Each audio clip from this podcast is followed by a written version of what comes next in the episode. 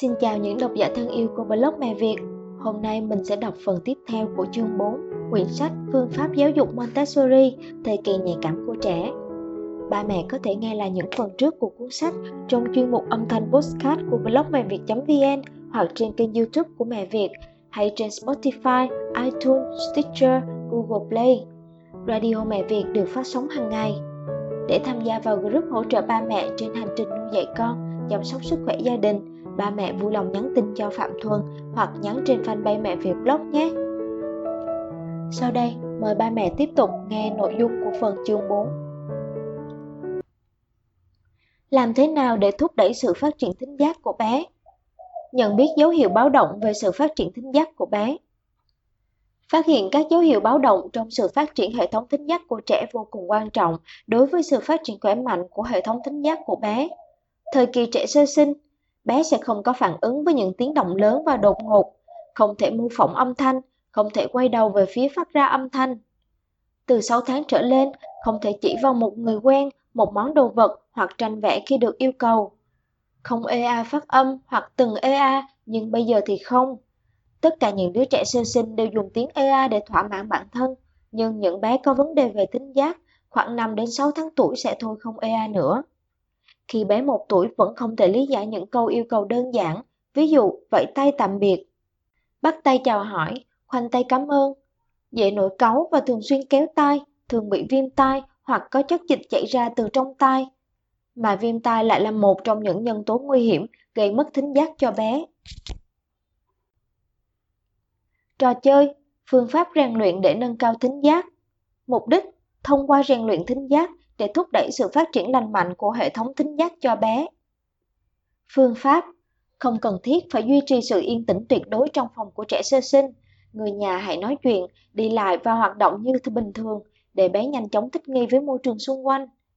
Lúc cho bé bú hay thay tả, chỉ cần bé mở mắt là cha mẹ có thể nói chuyện nhiều hơn với bé. Nói cho bé nghe về những thứ xung quanh và những chuyện đang xảy ra. Cha mẹ có thể chọn vài bài hát thiếu nhi, tiết tấu đơn giản giai điệu du dương, nội dung đơn giản để bật cho bé nghe những lúc cha mẹ và con chơi trò chơi hay thay tả lót. Ban đầu, cha mẹ có thể chọn 2 đến 3 bài hát, bật đi bật lại cho bé nghe một thời gian rồi thay bằng những bài hát khác. Kết hợp những kích thích tốt cho thị giác để tạo ra môi trường thính giác phong phú cho bé. Ví dụ, sắm cho bé những chiếc hộp phát nhạc, trống và những món đồ chơi phát ra tiếng để thu hút sự chú ý của bé. Kích thích sự phát triển nhịp nhàng của thính giác thị giác và tri giác của bé. Thu hút sự chú ý của bé thông qua tiếng người, tiếng kêu của loài vật để bé tìm kiếm nơi phát ra tiếng động, nâng cao tốc độ phản ứng của bé. Dẫn bé đi cảm nhận các loại âm sắc của thế giới tự nhiên để làm phong phú thêm kinh nghiệm thính giác cho bé. Thường xuyên chơi trò chơi với bé, rèn luyện sức chú ý của thính giác. Khả năng phân biệt, khả năng ghi nhớ, khả năng lý giải và khả năng phối hợp của bé cùng bé chơi trò nghe chỉ lệnh, truyền chỉ lệnh trong môi trường ồn ào để giúp khả năng thính giác của bé được nâng lên một tầm cao mới. Cố ý tạo ra một số loại tiếng ồn để tăng cường khả năng lựa chọn âm thanh và bỏ qua tiếng ồn của bé. Dạy bé biết cách lắng nghe những âm thanh mà bé muốn nghe trong môi trường ồn ào. Cần hạn chế tối đa sử dụng các loại thuốc độc hại cho tai của bé, không nên ngoáy tai cho bé. Hạn chế tối đa những tiếng ồn quá to, không để bé phải sống trong môi trường ồn ào quá lâu. Nếu như bé bị viêm tai hoặc các bệnh về tai, cần phải đưa bé đi kiểm tra thính giác định kỳ. Trò chơi Trò chơi rèn luyện thính giác, nghe tiếng đoán người. Mục đích trò chơi, cung cấp kinh nghiệm thính giác, bồi dưỡng sức chú ý, trí nhớ và khả năng phân biệt. Cách chơi Thu lại tiếng của các thành viên trong gia đình, bố, mẹ, ông nội, bà nội, ông ngoại, bà ngoại. Giữa mỗi thành viên sẽ để ra một khoảng lặng để bé có thời gian suy nghĩ chuẩn bị một số hình ảnh của các thành viên trong gia đình, số ảnh phù hợp với số người được thu âm. Sau khi chuẩn bị đầy đủ mọi thứ, có thể bắt đầu trò chơi. Mẹ bật thoảng thu âm lên, mỗi khi xuất hiện tiếng của ai đó, hai bảo bé phân biệt xem đó là tiếng của ai và tìm ra tấm ảnh của người ấy. Mẹ có thể bảo bé nghe một đoạn rồi chọn ra tấm ảnh tương ứng, nhưng cũng có thể cho bé nghe liên tục vài người, sau đó sắp xếp các bức ảnh dựa theo trí nhớ của bé. Mẹ có thể bảo bé nghe một đoạn rồi chọn ra tấm ảnh tương ứng, nhưng cũng có thể cho bé nghe liên tục vài người, sau đó sắp xếp các bức ảnh dựa theo trí nhớ của bé. Khi tiến hành trò chơi, có thể cho bé nghe tiếng kêu của động vật và ghép ảnh động vật trước, sau đó mới cho bé nghe và ghép ảnh các thành viên trong gia đình. Tốc độ và âm lượng của máy ghi âm phải thích hợp, đủ để bé nghe rõ ràng. Khứu giác và vị giác không thể tách rời. Khứu giác và vị giác là hai giác quan ưu tú nhất của bé khi chào đời. Bởi vì nhiều khi vị giác cần có sự hỗ trợ của khứu giác, do đó hai giác quan này không thể tách rời với nhau được. Vị giác, khứu giác là công cụ quan trọng để bé nhận thức sự vật và tìm hiểu những điều bí mật của thế giới xung quanh. Trong suốt một thời gian dài, chúng ta luôn cho rằng khứu giác và vị giác không quan trọng đối với sự phát triển tâm sinh lý của bé như là thính giác hay thị giác. Nhưng các nghiên cứu mới nhất cho thấy, khứu giác và vị giác chính là những phương thức quan trọng duy trì sự sinh tồn, đề phòng nguy hiểm, nhận thức sự vật, tích lũy kinh nghiệm của con người trong buổi sơ khai. Do đó, rèn luyện khứu giác và vị giác của bé cũng chính là thúc đẩy sự phát triển toàn diện của các giác quan cho bé. Tại sao bé đột nhiên kén ăn? Bé My thích nhất là ăn bánh rán mẹ làm, mỗi lần đều ăn được mấy cái liền. Lần này, để tăng thêm dinh dưỡng cho con gái, cũng là để đổi khẩu vị cho con, mẹ liền làm bánh nhân cà rốt và thịt bò băm. Nào ngờ, vừa cắn một miếng, bé My đã đặt cái bánh xuống, lại còn một mực lắc đầu, bảo bánh có mùi lạ. Mỗi lần ăn cơm, bé My đều tìm ra đủ mọi lý do để chê, lúc thì mặn quá, khi thì nhạt quá, lúc lại chua quá. Khi không biết nói ra cảm giác gì, bé sẽ bảo đồ ăn có mùi lạ. Mẹ có một chút băn khoăn, trước đây bé đâu có kiến ăn đến như thế, tại sao dạo này càng lúc càng khó chịu thế nhỉ? Lý giải của Montessori Thực ra, bé mi kén ăn là do thời kỳ nhạy cảm về vị giác của bé gây ra. Bé lúc này sẽ có những phản ứng khác nhau với cùng một loại thức ăn, nhưng mùi vị có sự thay đổi dù chỉ một chút. Có những bé cực kỳ nhạy cảm với những thực phẩm có vị chua. Đại đa số các bé đều không thích những loại thực phẩm có mùi vị đặc biệt như cà rốt, ớt xanh. Nếu như không thể tạo ra đầy đủ các kích thích về vị giác cho bé trong thời kỳ nhạy cảm này, bé sẽ bài xích một loại thức ăn nào đó, nghiêm trọng hơn, có thể ảnh hưởng đến nhu cầu khẩu vị suốt đời của bé. Tại sao mũi của bé lại nhạy bén đến thế? Trên lớp, bé Sâm rất cô độc, chẳng có ai chịu chơi với bé. Thậm chí các bé nhỏ đều không thích ngồi cùng Sâm. Để tháo gỡ vấn đề này, cô giáo buộc phải điều tra nguyên nhân. Hóa ra, bé Sâm thường hay tè dầm, trên người lúc nào cũng có mùi khai khai. Dạo này, trên đầu bé còn ra nhiều mồ hôi nên luôn phát ra thứ mùi khó chịu. Chính những mùi này đã khiến bé Sâm bị bạn bè cô lập. Để giải quyết vấn đề tế nhị này, cô giáo đã phối hợp với phụ huynh tắm gội cho bé Sâm hàng ngày, đồng thời nhắc nhở bé Sâm thường xuyên đi vệ sinh. Do đó, mùi khó chịu trên người bé Sâm dần biến mất. Các bạn nhỏ cũng quên đi thứ mùi khó chịu trên người bé. Không ai còn để ý đến chuyện cũ nữa. Tất cả đều vui vẻ chơi với bé Sâm. Lý giải của Montessori Khứu giác và vị giác của bé trong giai đoạn này vô cùng phát triển, có thể giúp bé phân biệt các mùi vị khác nhau, chỉ một chút mùi vị đặc biệt cũng khiến bé chú ý, hoặc mang lại niềm vui, hoặc gây ra sự khó chịu cho bé. Bé thậm chí có thể dùng chiếc mũ nhỏ xinh để ngửi thấy mùi thức ăn thơm từ xa bay đến, đồng thời có thể nói cho bạn biết tên món ăn đó là gì. Sự nhạy bén của khứu giác có thể coi là sở trường của trẻ sơ sinh. Các mẹ có phát hiện ra không, bé có thể phân biệt rõ ràng hơi thở và mùi sữa trên người mẹ, còn có thể căn cứ vào mùi vị của sữa để tìm ra bầu ngực. Các bé thích ngửi mùi của những bà mẹ đang cho con bú hơn là những người phụ nữ khác. Những đứa bé mới sinh yêu mùi sữa mẹ bẩm sinh, điều này có thể đảm bảo cho các bé lựa chọn chính xác nguồn thức ăn, đồng thời cũng khiến cho các bé học cách nhận biết mẹ mình trong quá trình bú sữa. Bé 7 tháng tuổi bắt đầu biết phân biệt hương thơm, nhưng muốn phân biệt được các mùi vị khác nhau thì phải đợi đến khi bé được 2 tuổi trở lên. Lúc ấy, khứu giác của bé mới có thể cảm nhận và phân biệt được các mùi vị khác nhau một cách nhạy bén. Ba mẹ đang nghe nội dung của quyển sách Phương pháp giáo dục Montessori, thời kỳ nhạy cảm của trẻ. Trong chuyên mục đọc sách của kênh âm thanh của mẹ Việt. Những nội dung sách rất thực tế, ba mẹ hãy áp dụng trong chăm sóc và nuôi dạy con hàng ngày nhé. Có ba mẹ nào ở đây chưa được tham gia vào group mẹ Việt trên Facebook không ạ? À? Group mẹ Việt là nơi các ba mẹ cùng nhau thảo luận, chia sẻ kiến thức nuôi con khỏe, dạy con ngoan. Ba mẹ hãy nhắn tin cho chị Thuần hoặc blog mẹ Việt để được add vào nhé. Tiếp theo chúng ta sẽ cùng nghe sách. Tại sao đổi sữa bột cho bé lại khó đến thế? Sau khi ra đời, vì mẹ bị bệnh nên không thể cho bé nắm bú. Nắm buộc phải ăn sữa ngoài. Nghe bạn bè nói, loại sữa bột nào tốt là mẹ nắm lại đổi sữa cho con. Nhưng cho dù có dỗ dành thế nào, bé nắm cũng không chịu ăn sữa mới. Mẹ nắm tiếp thu kinh nghiệm từ bạn bè, giảm bớt tỷ lệ sữa bột so với yêu cầu để pha cho bé uống.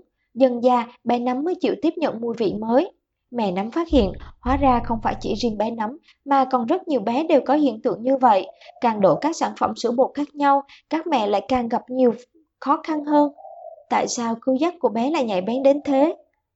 Lý giải của Montessori Khi bé cất tiếng khóc chào đời, có thể cho bé tiếp xúc với một mùi vị của người yêu thương và chăm sóc cho bé. Lúc này, vị giác của bé đã rất nhạy bén, có thể có những phản ứng khác nhau đối với những mùi vị khác nhau. Bạn có biết không? Bé rất thích bú và nuốt những món có vị ngọt, đặc biệt ghét những thứ có vị đắng, mặn, chua. Thực ra, những phản ứng bản năng này có ý nghĩa vô cùng quan trọng đối với sự sinh tồn của con người, bởi vì thức ăn lý tưởng nhất dành cho trẻ sơ sinh chính là sữa mẹ. Đến 4 tháng tuổi, bé mới bắt đầu thích vị mặn. Sự thay đổi lúc này là để chuẩn bị cho quá trình ăn dặm của bé. Dưới 1 tuổi là giai đoạn hoàng kim cho sự hình thành khẩu vị và phát triển vị giác của bé.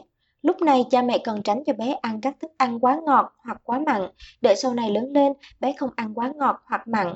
Đồ ăn quá mặn còn tăng thêm gánh nặng cho thận và tim, không có lợi cho sức khỏe của bé. Trò chơi Làm thế nào để thúc đẩy sự phát triển của khứu giác và vị giác cho bé? Phương pháp nâng cao khứu giác và vị giác cho bé. Mục đích rèn luyện Thông qua rèn luyện khứu giác để tăng cường sự phát triển khỏe mạnh cho hệ thống khứu giác của bé. Phương pháp rèn luyện các thí nghiệm đã chứng minh bé sau khi chào đời một tháng đã có được khứu giác nhạy bén. Cách rèn luyện khứu giác cho bé một tháng tuổi ôm bé vào lòng, đặt mùi hương hoặc nước hoa ở dưới mũi bé, di chuyển qua lại 2-3 lần. Thời gian là 10 giây. Sau đó đổi sang một mùi hương khác và tiến hành tương tự. Nếu bé nhăn mặt, tức là có phản ứng tốt. Chuẩn bị ba mùi vị, chua, ngọt và mặn, vừa huấn luyện, vừa nói chuyện với bé, đây là vị ngọt, đây là vị chua. Để rèn luyện khả năng khứu giác của bé, có thể cho bé ngửi những mùi hương quen thuộc sử dụng hàng ngày như các mùi hương từ phấn rôm, sữa tắm, nước gội đầu hay dùng cho bé, đồng thời nói cho bé biết đó là mùi gì. Thử cho bé ngửi các mùi thức ăn khác nhau, ngọt, chua, đắng, mặn, thơm, thối. Cho bé ngửi mùi thơm của các loại hoa tươi để bé quen với những mùi này, ví dụ hoa hồng, hoa nhài, hoa cúc. Tiếp theo đó, có thể tăng cường độ khó, tiến hành phối hợp, bịt mắt bé lại cho ngửi mùi hoa. Khi rèn luyện, một lần không nên dùng quá nhiều loài hoa. Hơn nữa, mùi hương của các loài hoa nên có sự khác biệt rõ ràng. Điều cần chú ý là không nên áp dụng phương pháp này với những bé có thể chất nhạy cảm, tránh để bé bị dị ứng với phấn hoa. Dẫn bé ra ngoài thiên nhiên, tìm hiểu và thử ngửi những mùi hương khác nhau, đồng thời tiến hành trò chuyện với bé. Trò chơi, rèn luyện, phát triển vị giác, nếm mùi vị. Mục đích, thông qua rèn luyện vị giác để tăng cường sự phát triển hệ thống vị giác của bé. Phương pháp, bón cho bé thử một chút nước hoa quả ép. Một là để kích thích sự phát triển vị giác, hai là có thể tăng cường vitamin, chuẩn bị nền tảng cho việc tập ăn các đồ ăn khác nhau của bé sau này. Tăng thêm thức ăn dặm cho bé vào thời điểm thích hợp, một mặt thỏa mãn nhu cầu dinh dưỡng cho sự phát triển cơ thể của bé, mặt khác để bé quen với các mùi vị khác ngoài sữa mẹ, giúp bé sớm thích ứng với các mùi vị thức ăn khác, chuẩn bị cho quá trình cai sữa của bé sau này. Có những bé rất khó cai sữa một nguyên nhân chủ yếu là vì mẹ không kịp thời tăng thêm thức ăn dặm cho bé, khiến bé chỉ thích nghi với mùi sữa mẹ và khó chịu với các mùi thức ăn khác. Cha mẹ hãy thử cho bé ăn các loại thức ăn để bé tích lũy kinh nghiệm về nhiều mùi vị. Tuy nhiên, khi cho bé nếm nhiều loại thức ăn thì cần chú ý xem bé có bị dị ứng với thực phẩm nào không. Cho bé nếm thử vị đắng một cách thích hợp để bé tích lũy thêm chút kinh nghiệm vị giác. Khi cung cấp các kích thích liên quan đến cảm giác cho bé, cha mẹ cần kết hợp giới thiệu bằng dòng điệu nhẹ nhàng. Bé tự nhiên sẽ phối hợp âm thanh với những kinh nghiệm về khứu giác và vị giác mà bé đã thu được. Cùng với sự tích lũy kinh nghiệm và sự tiến triển của khả năng nhận thức, bé sẽ học được cách phân biệt mùi vị và hàm ý tượng trưng của nó. Nếu có điều kiện, cha mẹ hãy dẫn bé đi tham quan du lịch ở nhiều nơi, thưởng thức những đặc sản ở vùng đó và tiến hành giao lưu kinh nghiệm về các giác quan. Trò chơi Trò chơi rèn luyện khứu giác, chiếc mũi nhạy bén Mục đích trò chơi, phát triển khả năng khứu giác để khứu giác của bé càng ngày càng nhạy bén. Cách chơi, chuẩn bị nhiều cốc giấy, lần lượt đổ vào đó một lượng giấm, xì dầu, dầu me, rượu trắng, nước hoa, nước hành. Dùng giấy bọc miệng cốc, lấy dây chun buộc lại rồi đục vài cái lỗ ở trên giấy. Bảo bé ngửi mùi qua giấy bọc ở miệng cốc, và nói ra xem đó là mùi của dung dịch gì. Sau khi bé nói ra tên thứ nước ấy, mẹ sẽ mở giấy bọc ra và cho bé tự kiểm tra xem có chính xác không. Trước khi ăn, có thể dùng khăn bịt mắt bé lại. Bảo bé ngửi và nói ra tên các món ăn của bữa cơm ngày hôm nay. Ví dụ, bánh bao, cơm, cà chua xào trứng, thịt kho tàu. Trò chơi rèn luyện vị giác. Cháo bác bảo ngon quá.